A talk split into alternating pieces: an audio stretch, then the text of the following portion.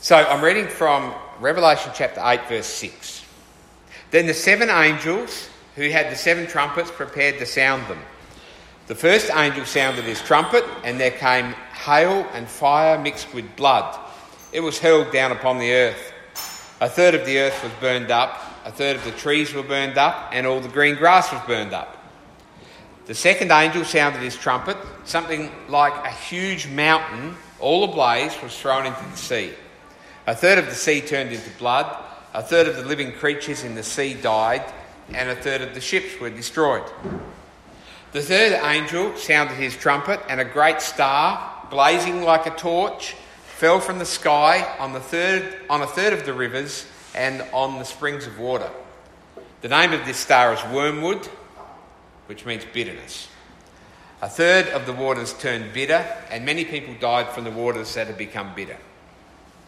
The fourth angel sounded his trumpet, and a third of the sun was struck, a third of the moon, a third of the stars, so that a third of them turned dark. A third of the day was without light, and also a third of the night. As I watched, I heard an eagle that was flying in midair call out in a loud voice, Woe, woe, woe, to the inhabitants of the earth because of the trumpet blast about to be sounded by the other three angels. The fifth angel sounded his trumpet, and I saw a star that had fallen from the sky to the earth. The star was given uh, the key to the shaft of the abyss. When he opened the abyss, smoke rose from it like smoke from a gigantic furnace. The sun and the sky were darkened by the smoke from the abyss, and out of the smoke locusts came down upon the earth, and were given power like that of scorpions on the earth. They were told not to harm the grass or the earth or any plant or tree, but only those people who did not have the seal of God on their foreheads.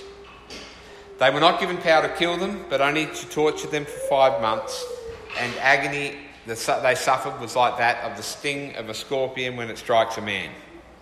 During those days, men will seek death, but will not find it. They will long to die, but death will elude them. The locusts looked like horses prepared for battle. On their heads they wore something like crowns of gold. Their faces resembled human faces, and their hair was like women's hair, and their teeth was like lions' teeth. They had breastplates like breastplates of iron, and the sound of their wings was like the thundering of many horses and chariots rushing into battle. They had tails and stings like scorpions, and in their tails they had power to torment people for five months. They had as king over them the angel of the abyss, whose name in Hebrew is Ab- Abaddon and in Greek is Apollyon. The first woe is past, two other woes are yet to come. The sixth angel sounded his trumpet, and I heard a voice from, coming from the horns of the golden altar that is before God. It said to the sixth angel who had the trumpet, Release the four angels that are bound at the great river Euphrates. And the four angels who had been kept ready for this very hour and day and month and year were released to kill a third of mankind. The number of mounted troops was 200 million. I heard their number. The horses and the riders I saw in my vision looked like this. Their breastplates were fiery red, dark blue, and yellow as sulphur, and the heads of horses resembled the heads of the lions. Out of, out of their mouths came fire, smoke, and sulphur. A third of mankind was killed by three plagues of fire, smoke, and sulphur that came from their mouths. The power of the horses was in their mouths and in their tails, for their tails were like snakes having heads with which they inflict injury. The rest of mankind were not killed by these plagues, still did not repent of the work of their hands. They did not stop worshipping demons and idols of gold, silver, bronze, stone, and wood, idols that cannot hear, see, or walk, nor did they repent of their murders, their magic arts, their sexual immorality, or their thefts. I'm going to pray. Father, we thank you for your word, and uh, as we're confronted with a, a, passage which is in our face about your judgments, I pray that your Holy Spirit would work in our minds and hearts and bring us to you and uh, show us the, the truth of your word, the truth of your Son Jesus, and uh, I pray that we would be blessed. In Jesus' name. Amen. Um, just to give you a little bit of understanding, sorry if you're swimming already, but the book of the Revelation has imagery in it, and if, is anybody here like watching the Lord of the Rings? Just me. Anybody like Narnia? Ah, good. Now we get a few. Uh, three. That's good.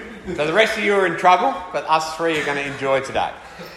It, it, it, it's stories where everything has meaning, it has picture meaning, but it's not literal. How do we know it's not literal? Well, it actually tells us it's not literal right throughout the Revelation. We know it's not actually what it says earlier on, if you remember chapter 1, it said God, uh, Jesus holds these stars, and each star is an angel. So when you see the word star, you know, oh, it's not talking about a star, it's talking about an angel, right? It, this, the golden lampstands were churches, even though it's picture language. And then you've got this character called the Lamb who looks like he's been slain. Who's that? That's Jesus, right. Now, I can tell you with all honesty, Jesus is not and will never be a sheep. It's a picture which tells you something about the sacrifice he made for sins as the Lamb. Okay, so we've heard, uh, and what we found is that there is one person in all of history who is worthy to rule over history, and that is this Lamb who is Jesus because he died for his people, before because he died to take away the sins of his people. And he, in ruling over history, is opening these seals and he's in control of these trumpets, and that's what we're hearing about today. Yesterday, Jody and I went to visit an older couple from our church. And we, we were having a good time, and then uh, suddenly they said, We've got some questions for you. We want to know what the Bible says. What's going to happen when we die? What's going to happen after that? What's going to happen after that? Really, really good questions. Aren't they good questions?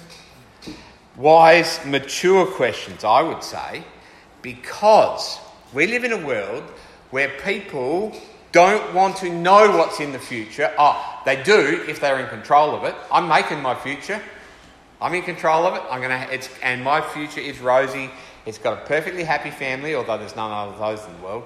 It's going to have full of richness with no pain or guilt or suffering, although that doesn't happen to anyone else in the world. And I'm going to live to 120 and I'm never going to get sick, although that never happens to anyone. But for me, it's going to happen.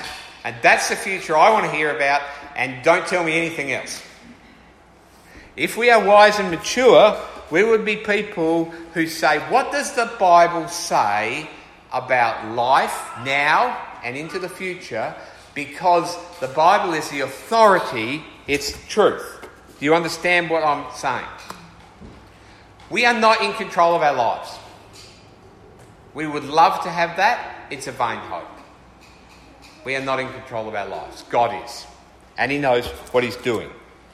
And so, um, we have uh, an, an, honest look at God's wisdom about what the future is. Now, this Revelations 8 and 9 paint a picture of the present and the future. It seems bleak, and let me just tell you this if you don't put your trust in Jesus Christ, it is bleak. We can't dumb that one down. Okay. So this section is called the seven trumpets. We're only going to do six because uh, that's the way the revelation works. Okay, and this speaks of God's judgment. Now, I'm not going to go through every bit this time because it'll take too long. And uh, someone told me once that I talk for a long time. I don't believe it.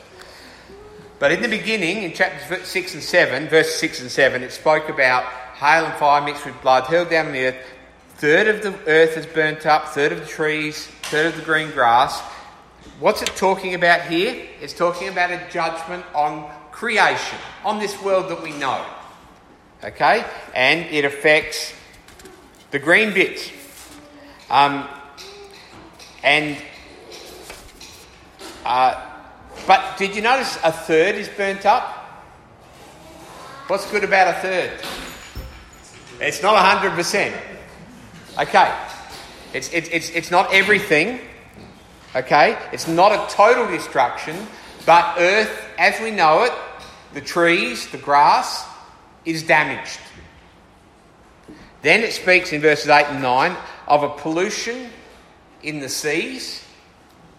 A third of the sea creatures die, and a whole lot of ships are ruined.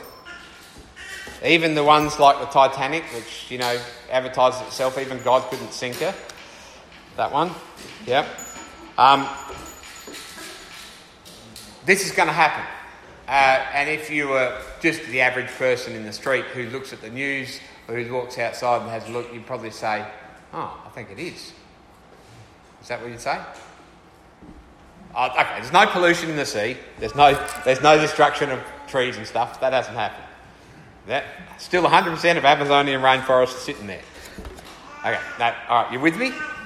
Then there's a pollution of a third of rivers and waterways uh, and springs. They become bitter and polluted. Again, not happening. No, I'm joking, right? Um, and then, for some, in some strange way, light is lessened. There's less light uh, reaching the earth. What causes that? Well, in this case, God's judgments, but um, so all of these things say there is a judgment that God brings on this creation. And uh, it's very serious, isn't it? That creation is, in a sense, polluted, damaged. What causes this in the beginning? Well, human sin. Right? That's Adam and Eve were in this beautiful garden, weren't they? And and everything was perfect. And then they were when they were removed from the garden, what was there? Weeds. Hard work. Um, I, I apologise to farmers, but weeds are always going to be there, no matter how much spray you use. Do you know that? Sorry. I love it. Outside my garden, I'm, well, I'm way off, but I had this pot and, and I, I was growing a garden plant in it, right? It was outside our window in the kitchen. And it was growing well, and I thought, I actually don't want that anymore. I'm just going to. So I stopped watering it. I stopped watering it, it slowly withered up, it died. The ground went hard and shriveled up, and then a weed came up. Weeds are incredibly strong, aren't they? You just walk past a good plant and it falls over, yeah, weeds, you pull them up and they come back again. They're, right. Okay. What's going on in this world? There is a, there's a judgment because humans have sinned against God. And you might think, well, that's unfair that God will bring a judgment. Just think of this. If God made this world perfect and He made you perfect and everything in it perfect, and then basically human beings said to God, we don't want your way, we don't like the way you've made it, we're going to do it ourselves, is God right to bring judgment? Right. So, this passage about the destruction in creation actually gives us comfort. Firstly, it's not all going to be destroyed, only what He's in control of. Uh, sorry, only what He allows to happen.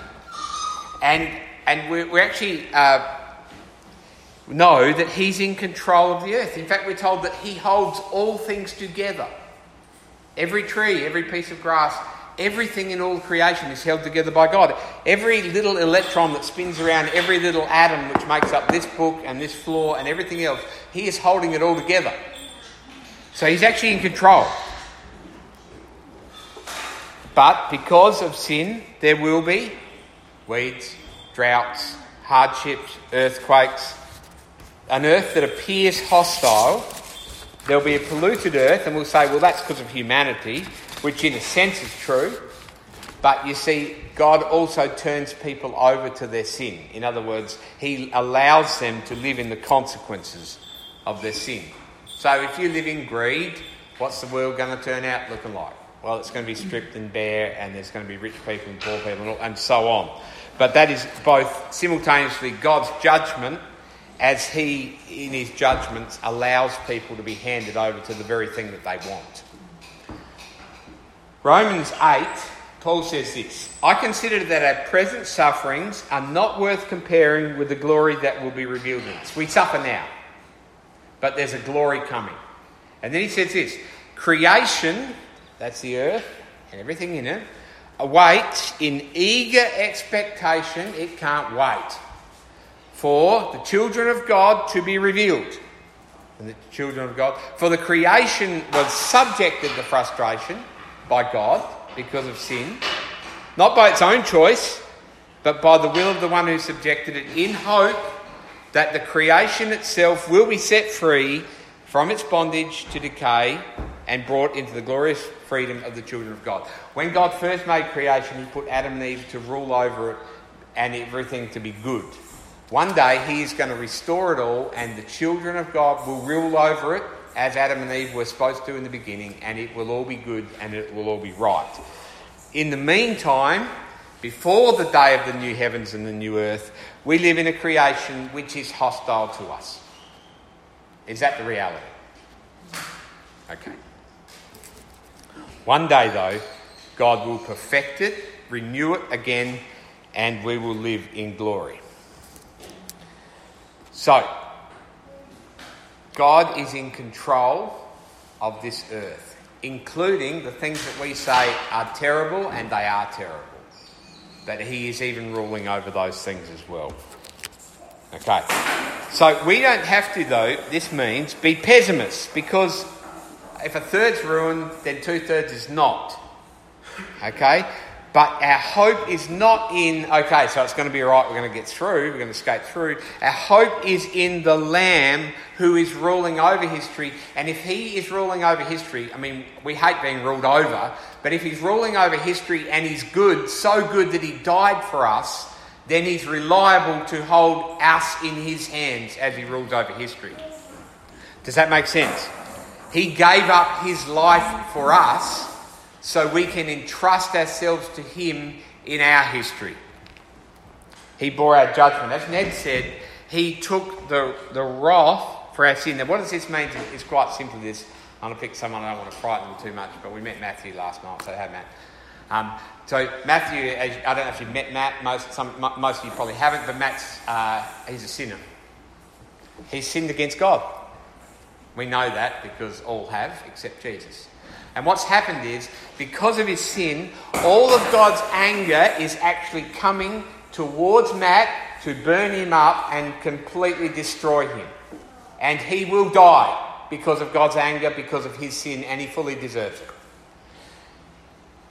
And in between this, Jesus steps in the way and takes the anger of God onto himself fully. And what Matt receives as a free gift is all of Jesus' perfection and righteousness, which means now when God looks at Matt, he sees a perfect, forgiven, loved, spotless, clean human being. On your Matt. He didn't deserve it, sorry, uh, but Jesus brought it. And we can have a hope, therefore, of eternal life because there is nothing between Matt, put your own name there, and nothing between Matt and God because of what Jesus has done. Okay. That's probably the better part of the passage. Then things go downhill. We get a, a spiritual darkness then that comes. It starts by saying a star falls to the earth, and we know that that great star that falls to the earth, actually, we've been told about it, even though because we, we jumped ahead at Christmas time to chapter 12, is, is Satan, the devil. He's thrown down to the earth, and we're told in chapter 12 he sweeps a third of the stars from the sky with him, so he has angels with him which, which become evil, so they're called demons. But we're also told that he is leashed. You know what a leash is? Yep, if you put a goat on a leash, you peg it in the ground, right? And that goat will run as fast as it can to the end of its chain and it'll eat a nice circle but if there's a nice patch of uh, good stuff that you don't want the goat to just out of reach, it cannot get to there because it's got a dirty great chain. The devil can only do what he is allowed to do. He's on a leash. Okay, but he rules over this thing which is called the abyss, and the abyss is like picture this. It's it's it's not literal again. It is a picture a deep hole in the ground and a big cavern underneath. Why is it not literal? Well, in most, a lot of the translations say a bottomless pit. You can't have a bottomless pit, but it's a, a, a cavern, and out of it is this smoke and darkness coming up. and uh, like a giant furnace, and then suddenly from the smoke comes locusts.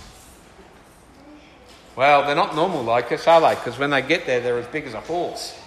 But in the distance, you see them coming. They're horrible, demonic creatures. They're abnormal. They have a man's face with woman's hair. That's weird. Yeah. And lion's teeth. Uh, they have crowns, so they, they appear, they, like they've got crowns, but they've got some sort of authority. They've got breastplates of iron, so they're very difficult to destroy. They're very dangerous. And they've got a tail that has a sting like a scorpion, and they inflict painful stings. That doesn't kill a person, just causes them to be in great pain. They're not given authority to take human life, They've gone, they're on a leash. Okay. There are powers of darkness in this world. There are demons in this world. And, and Jesus says in Matthew 12, he speaks that demons will torment and inhabit human beings as a sign of a wicked generation. We live in that wicked generation. Okay? And the unredeemed heart, when I say unredeemed, the person who has not put their trust in Jesus is actually in a terrible state. There is all sorts of darkness, futile thinking, sinfulness, guilt, distortedness, and people are tormented. Do you know that if you if you look not you don't have to look too deep into the lives of people in this world to find people live in darkness and torment. They might put on a smiley face like makeup hides pimples, right? But they smile and they say, How you going? And then later on you find out they're in misery and darkness and torment. I say if you're a Christian, don't envy sinners. You don't want, you don't want the life that they have. Don't look and say, Do you know the rich and the famous? They have such pleasurable lives. And then they commit suicide. But they. That's a sort of a joke, but it's not a joke at all because people are full of misery with a smiley, happy face. I mean, the whole, the whole idea of an actor is a joke, isn't it? A beautiful person on screen, uh, on screen with lovely lighting and camera angles and everything that flatters them in every way, and they always have perfect personalities, beat up all the bad guys, and then you see those people in real life, and they're in misery. Can you see the fakeness of humanity without Jesus? We don't want that life, it is a lie. It's not true. Don't ache after those things because you see, people have an insatiable appetite for glory. And when I say insatiable, it means it, they'll never be satiated, they'll never be satisfied. They're under the power of darkness, and there are stings. Now, the thing is about a scorpion, apparently, a scorpion is one of the most painful stings of anything that doesn't kill. In other words, it just causes torment. I'm I don't know, I've never been bitten by a scorpion. Green ants, you have green ants in Queensland, yay. They're the same. Cause lots of pain, but don't kill you. I want to say it again. Christians don't receive these stings. Christians do not have demons living in them and ruling over them. They have been set free by Jesus, who has removed their sins. So if you want to be safe from this, trust in Jesus as your Saviour. What I'm not saying here is get your life sorted out. Because if you know a Christian with their life sorted out, you know a liar Christian. Okay? We don't have our life sorted out. We have Jesus who has taken away all our sins. Okay? He's made us perfect. We haven't got it together. None of us have. But Christians who are in Christ do not receive the stings of the devil. Okay. The powers of darkness seek to destroy and bring pain and torture, but they only have effect on those whose names are not written in the book of life, that is, non believers. So, human sin, understand this, it's not just breaking a law, breaking a rule. It says do not lie, I lied. It says do not steal, I steal. Things like that. It is actually comes with it the powers of darkness, demons, and the like. I want to read a passage. How are we going for time? Ah. From Colossians. Paul says this When you were dead in your sins, the uncircumcision, your sinful nature, in other words, dead, you had no control over it. You have no control over your life. You, you, you want to change, but you can't. You want to do good, but you can't. When you were in that state of hopelessness and helplessness, God made you alive with Christ. He made you alive. Why? Because you were good? No. Because He loves you and He has grace. Because of Jesus. He forgave us all our sins. He took away all our sins. Having cancelled the written code with its regulations that stood against us. Okay? He, he took away the law which stood against us, the condemnation because we've disobeyed. He did that. He washed off our filth. Yep. At the cross. And having disarmed the powers and authorities, he made a public spectacle of them, triumphing over them by the cross. Okay, I want you to picture this. In the Roman era, he used a word there called triumph. In the Roman era, what would happen is, say, the Roman Caesar would send his general off to invade a country, say Ukraine or something like that, and take over the whole country. And he won the battle, and he comes back, and they would have a ceremony called a Roman triumph. And the Caesar sitting up on his throne, an inward process. Firstly, the all of the prisoners they'd taken. They'd, they'd taken the prisoners, and then next they would bring in all the spoils, all the gold that they'd received from that country, and they'd chuck some out in the crowd, and the crowd loved this, right? And then they'd bring back the beautiful women all dressed up fine that they'd stolen from that country, and they and they'd bring them through. And then they'd bring back the strongest of the soldiers that they defeated, stripped naked and chained up in, humil- in humiliation. And then last of all would come the general. And everybody's, it's a great glorious festival. Some of these Roman triumphs, they, those, that festival of bringing the stuff in took up to a week. They had so much spoils, so much slaves, everything that they controlled. And that was called a triumph, a Roman triumph.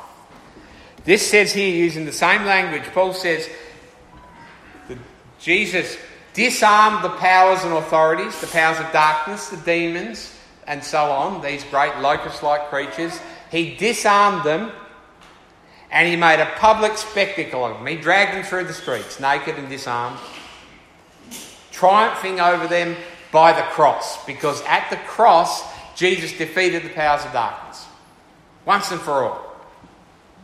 I'll tell you what, if you don't get anything else out of this, what I'm saying today, be in Jesus because He's taken your sins and He's given you His righteousness.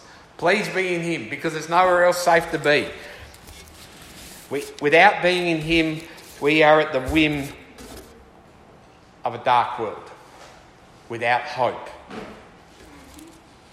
The last bit of the passage I'm not going to go into greatly, but there's angels who have authority to kill, and uh, we live in a world which is full of death and wars and all sorts of, of horrible stuff. And some of the people, faced with all this horror, still refuse to turn to God. They still refuse to stop what they're doing that's evil. They refuse Jesus. They love everything that brings them pain. Yep. And that's horror. And on those eventually will come eternal condemnation. But to those who trust in Jesus, there is eternal life. And in the present, there is this we have a Father who loves us and we know Him. Now, we've talked about all this darkness. Imagine love. Isn't love beautiful? You have a Father who loves you. He brings peace. In fact, it doesn't come from anywhere else. And the peace He gives is deep and the joy he gives is deep. Can you see the things that come from God? And he gives hope. You know what hope's about? Hope's about the future. In Christ, your future is good forever. The, the gifts of God are beautiful. The things of this world are dark and they're horrible. And he has a question, he answers the question about what's going to happen to us when we die. There's going to be a resurrection and you're going to get a new body because this old one's wearing out. I don't know about yours, but mine is. And he's going to give me a new body. and I'm going to be with the Father forever, and I'm going to know this Jesus who has saved me, and life is going to be good. So, as an encouragement, you as I finish, you will see creation degrading. How do I know that? God promises it. Creation will go downhill. There's going to be pollution. It's not going to all be destroyed, so you don't have to be at the place where you think, can I bring children into this world? You can, because there's still two thirds of it's going to be okay, the same as it was for you. Okay? It's not all going to fall to bits until the very end when Judgment Day comes. As you see evil and violence and wars, you can know God's in control and He knows what He's doing with you and with all of humanity, so you can put your trust in Him. I said, as your bodies degrade, as your minds degrade. That troubles us more sometimes, doesn't it? We're worried about our minds going downhill, we lose our memories, and, and so on. He's still holding on to us. Our safety is in Him. When we forget Him, He remembers us. Be in Christ. And as we head towards death, look up. Your redemption is drawing near. Look to Jesus and look to Him every day and look to Him only because He's our only hope in this world. He's our Saviour and He's our beloved. I'm going to pray. Father, I pray that you would show us the truth of your word today. That as we live in uh, a world which at times has deep suffering, at a time which seems, a world which seems hopeless and full of darkness, I pray that you would show us the only true light, your Son Jesus, that we might trust in him and that we might be blessed through knowing him. And Father, that you would bring to us those great joys of love, peace, patience, and kindness, your gifts to us, that we might live in the fullness of life it is to know you. And I pray this in Jesus' name. Amen.